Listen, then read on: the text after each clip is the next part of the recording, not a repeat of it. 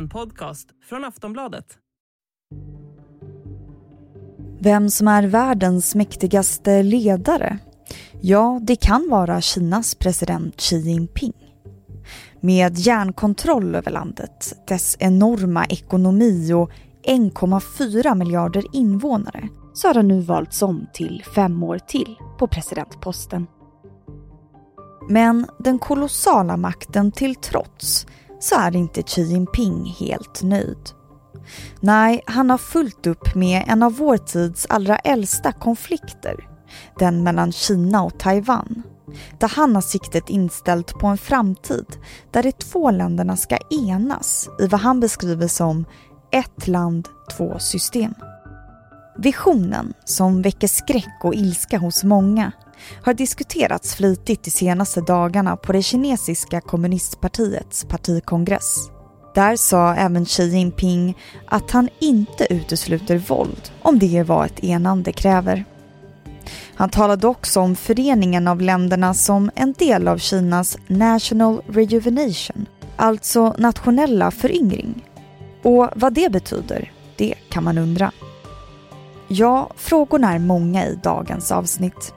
Till exempel så kan man fråga sig hur det ser ut mellan länderna på den militära fronten just nu eftersom att Kina avfyrade robotar över Taiwan i somras. Varför spår Världsbanken en nedgång för den kinesiska ekonomin? Och hur ser relationen ut mellan Xi Jinping och Putin egentligen? Ja, det här är Aftonbladet Daily. Jag heter Vilma Ljunggren och med mig på telefon har jag Björn Gerdén, chef över Nationellt kunskapscentrum om Kina på Utrikespolitiska institutet. Han får börja med att svara på om han, likt många andra experter, betraktar Xi Jinping som världens mäktigaste ledare. Ja, det skulle jag nog hålla med om. Det är klart att det finns andra mäktiga ledare också. Och även om Kina är en mäktig stat så är nog USA ännu mäktigare. Man skulle kunna tro då att USAs president Joe Biden var ännu mäktigare än Xi Jinping. Men det finns en viktig skillnad mellan USA och Kina och det är att presidentens makt i USA kringskärs på olika sätt genom maktdelning. Och det systemet finns inte i Kina som en enpartidiktatur. Så att även om USA är mäktigare än Kina så har Xi Jinping mycket större möjligheter än Joe Biden att mobilisera hela statens resurser för olika ändamål. Så på grund av det tycker jag att man kan säga att Xi Jinping är världens mäktigaste ledare. Det var ju nu på partikongressen som han valdes till att sitta fem år till som president. Men vissa tror ju att det kan vara så att han kommer sitta kvar livet ut. Vad tror du om det? Om Xi Jinping själv får välja så är det mycket möjligt att han sitter livet ut. Det är väldigt svårt att säga såklart. Eh, han är född 1953 så han är 69 år. Eh, vi får se hur länge till han kan sitta kvar på den här posten. Men det Xi Jinping har gjort och lyckats med sedan han kom till makten för tio år sedan, det är att knyta en allt större makt till sin egen person. Och han har frångått den utveckling som fanns för Kina under årtionden innan han tog makten mot ett mer kollektivt ledarskap inom toppskiktet i kommunistpartiet till ett enmansvälde. Så att ambitionen tycks rätt tydlig att Xi Jinping vill ha så mycket egen makt som möjligt och han vill sitta kvar vid posten så länge som möjligt. Och på den här partikongressen så talade han väl även en del om Taiwan. Vad, vad sa han där? Ja, han sa eh, bland annat att även om Kina eh, skulle föredra en så kallad fredlig återförening med Taiwan. Kina menar ju då att Taiwan är en del av Kina. Även om, om man skulle föredra det så kan, så kan inte Kina utesluta eh, våldsanvändning för att återkomma en sån här, eh, åstadkomma en sån här kallad återförening. Eh, och, och det, det, är ingen ny kinesisk politik egentligen, utan det har funnits i, i många år. Eh, att man inte utesluter vapenmakt. Samtidigt så är det första gången, Eh, som jag förstår det, som generalsekreteraren då säger det i den här viktiga rapporten till partikongressen. Eh, och det ska man läsa som en markering och kanske framförallt i ljuset av den kris vi såg i, i augusti i samband med att eh, den amerikanska talmannen Nancy Pelosi besökte Taiwan. På tal om Nancy Pelosi så visst nämnde han även USA i det här talet? Man kan säga så här, han pratade mycket om USA men jag tror inte att han nämnde USA vid namn. Nej. Men USA är väldigt viktigt för Kinas utrikespolitik och eh, världsbilden hos den kinesiska ledningen. Eh, Kina är väldigt fokuserad på stormaktsrelationer i sina relationer med omvärlden. Och man förbereder sig på en långvarig maktkamp med USA som man anser då försöker förhindra Kinas framväxt som supermakt. Och visst talade han även om Taiwan som en del av Kinas National Rejuvenation, alltså nationella föryngring. Vad mm. innebär mm. den termen i det här sammanhanget? Det är en term som egentligen har funnits i Kina ja, under hundra års tid, kan man säga. Eh, och, och, det handlar då om den kinesisk, det kinesiska folket, renässans, eller man kan översätta det på olika sätt. Eh, och, och, och, det ska förstås då utifrån en nationell berättelse som är förhärskande i Kina och som fanns även innan kommunistpartiet tog över makten. Och eh, man, man knyter det här då också till eh, ett specifikt årtal. Och det är 2049. Och vad händer 2049? Jo, det är då det, det, den här stora renässansen för det kinesiska folket ska infrias. Och det som är intressant är att Xi Jinping på ett tydligare sätt än sina företrädare har knutit frågan om Taiwan till den här återföreningen och har uttryckt sig på ett sådant sätt att vissa tror att 2049 är någon slags deadline som det kinesiska ledarskapet har satt för sig själva då Taiwan ska bli en del av Kina. Och det är såklart väldigt, väldigt oroväckande eftersom eh, den taiwanesiska regeringen och en eh, väldigt stor majoritet av den taiwanesiska befolkningen inte alls har ett intresse av att bli en del av Kina, mm. utan de vill fortsätta styra sig själva. Men hur är läget mellan Kina och Taiwan just nu då? I somras var det ju väldigt spänt och Kina avfyrade robotar över Taiwan. Har det hänt något sånt på sistone? Det har varit lite lugnare den senaste tiden. Det tror jag dock främst man ska förstå som ett resultat av att partikongressen nu sker. Att den kinesiska ledningen har velat undvika alltför stora spänningar kring Taiwan under tiden, alldeles innan partikongressen och under själva partikongressen. Så de här spänningarna som ökade på i somras, de finns kvar latent. Och det är mycket möjligt att de kan blossa upp igen framöver när partikongressen är avslutad. Aftonbladet Daily är strax tillbaka. Say hello to a new era of mental health care.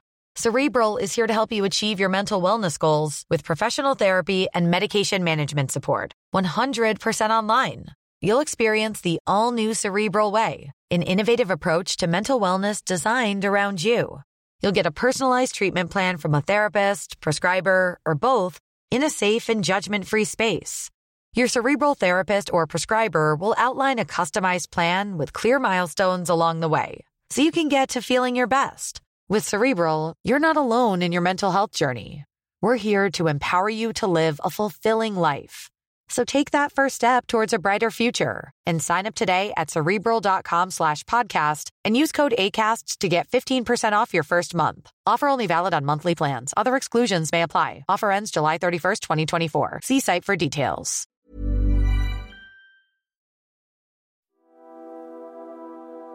Torsdag den 13 oktober hängde en man upp ett lakan på en bro i Peking.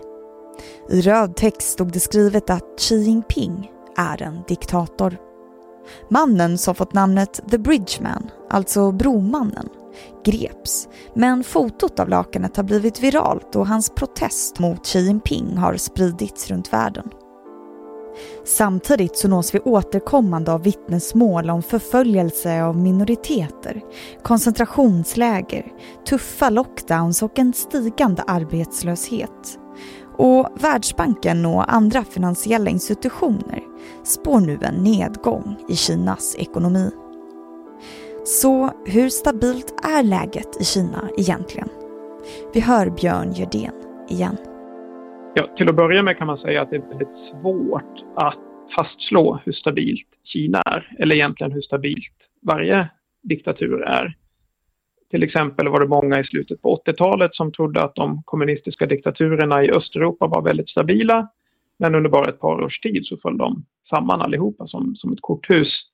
Eh, och samma läge gäller egentligen för Kina idag. Men eh, samtidigt så finns det få tecken på att kommunistpartiets ledarskap utmanas på något sätt. Det finns en otroligt omfattande repression i Kina. Och det finns en stark rädsla också för att på olika sätt utmana partiets makt. Så eh, när vi studerar Kina och försöker se tecken på, på missnöje så finns det, men det finns väldigt få tecken på att det här missnöjet mobiliseras kring en rörelse, till exempel på ett sådant sätt som vi har sett i Iran nu den senaste tiden. Det finns inga tecken, eh, vad jag har sett i alla fall, på att något liknande skulle kunna ske i Kina i närtid. Och Xi Jinping har ju suttit på presidentposten i tio år nu. Eh, när han valdes år 2012 så fanns det väl förhoppningar om att han skulle vara en reformist. Men så har det inte riktigt blivit va? Så har det inte blivit och det har gått i helt motsatt riktning. Eh, Kina har blivit en ännu hårdare diktatur sedan Xi Jinping tog över. Repressionen mot eh, etniska minoriteter, religiösa minoriteter, olika rörelser för kvinnors och eh, hbtq-personers rättigheter, eh, människorättsförespråkare och andra. Alla de här grupperna har eh, fått se ett in, inskränkt utrymme och i vissa fall också som i den här västliga eh, regionen i Kina, Xinjiang, så har ju också hundratusentals människor satts i koncentrationsläger under Xi Jinpings tid vid makten. Och jag tror det här också visar svårigheten att bedöma kinesisk politik. Det var väldigt få utländska bedömare som egentligen hade en god bild av vad Xi Jinping tänkte när han kom till makten. Och även idag när han har suttit vid makten i tio år så skulle jag säga att det finns stora svårigheter att bedöma hur Xi Jinping men också det övriga kinesiska ledarskapet tänker. Till exempel så gör Xi Jinping aldrig presskonferenser. Det finns inte heller egentligen någon bra biografi över Xi Jinping. Och det är också dels ett resultat av den här repressionen som finns i Kina. Det är väldigt svårt att driva undersökande journalistik och forskning om kinesisk politik idag. Eh, så när Xi Jinping kom till makten 2012 var det få som hade koll på honom. Nu har vi bättre koll, men det finns fortfarande stora kunskapsluckor. Just nu så spekuleras det ju lite i vilka länder som eventuellt kan dras in i Ukraina-kriget. Eh, det har pratats om Iran och Israel på sistone. Skulle mm. Kina kunna vara ett sådant land? Jag tror det är osannolikt att Kina skulle dras in i det här kriget. Jag tror att eh, det allvarligt skulle kunna skada kinesiska intressen det skulle allvarligt öka spänningarna mellan Kina och USA och även Kina och Europa. Och det skulle eh, kunna innebära en förhöjd risk för ett, ja, ett världskrig egentligen. Mm. Eh, och, och det här tror inte jag är någonting som ligger i Kinas intressen. Så jag tror eh, att det är osannolikt att Kina skulle bli en direkt part i det här kriget. Så vad tror du att vi kan förvänta oss av stormakten Kina härnäst? Ja, om vi tittar på vad som har kommit fram under partikongressen hittills så tycks det tydligt att den nuvarande politiken i Kina ligger fast. Eh, det vill säga att den här repressionen som vi sett öka de senaste tio åren, den kommer att fortsätta och kanske bli ännu värre. Eh, samtidigt så kommer man att försöka ställa om ekonomin från att förlita sig på en väldigt hög tillväxt så vill man hoppa upp ett par eh, steg i, i olika värdekedjor. Man vill bli en ledande teknisk och vetenskaplig eh, stormakt. Eh, och eh, ja, man vill bli en av världens mest avancerade ekonomier helt enkelt på sikt.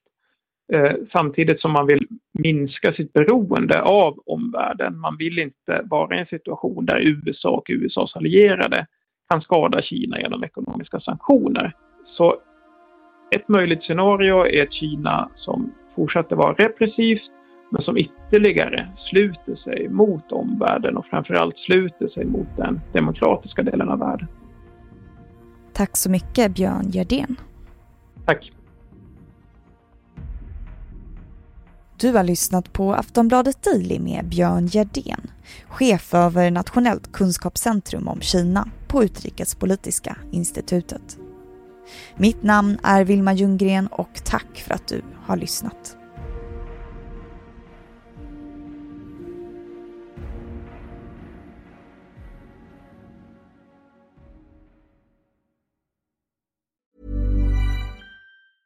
Normally, being a little extra might be a bit much, but not when it comes to healthcare. That's why United Healthcare's Health Protector Guard fixed indemnity insurance plans, underwritten by Golden Rule Insurance Company, supplement your primary plan so you manage out of pocket costs. Learn more at uh1.com. Du har lyssnat på en podcast från Aftonbladet. Ansvarig utgivare är Lena K Samuelsson. Tired of ads barging into your favorite news podcasts? Good news. Ad-free listening is available on Amazon Music for all the music plus top podcasts included with your Prime membership. Stay up to date on everything newsworthy by downloading the Amazon Music app for free or go to amazon.com slash news ad free. That's amazon.com slash news ad free to catch up on the latest episodes without the ads.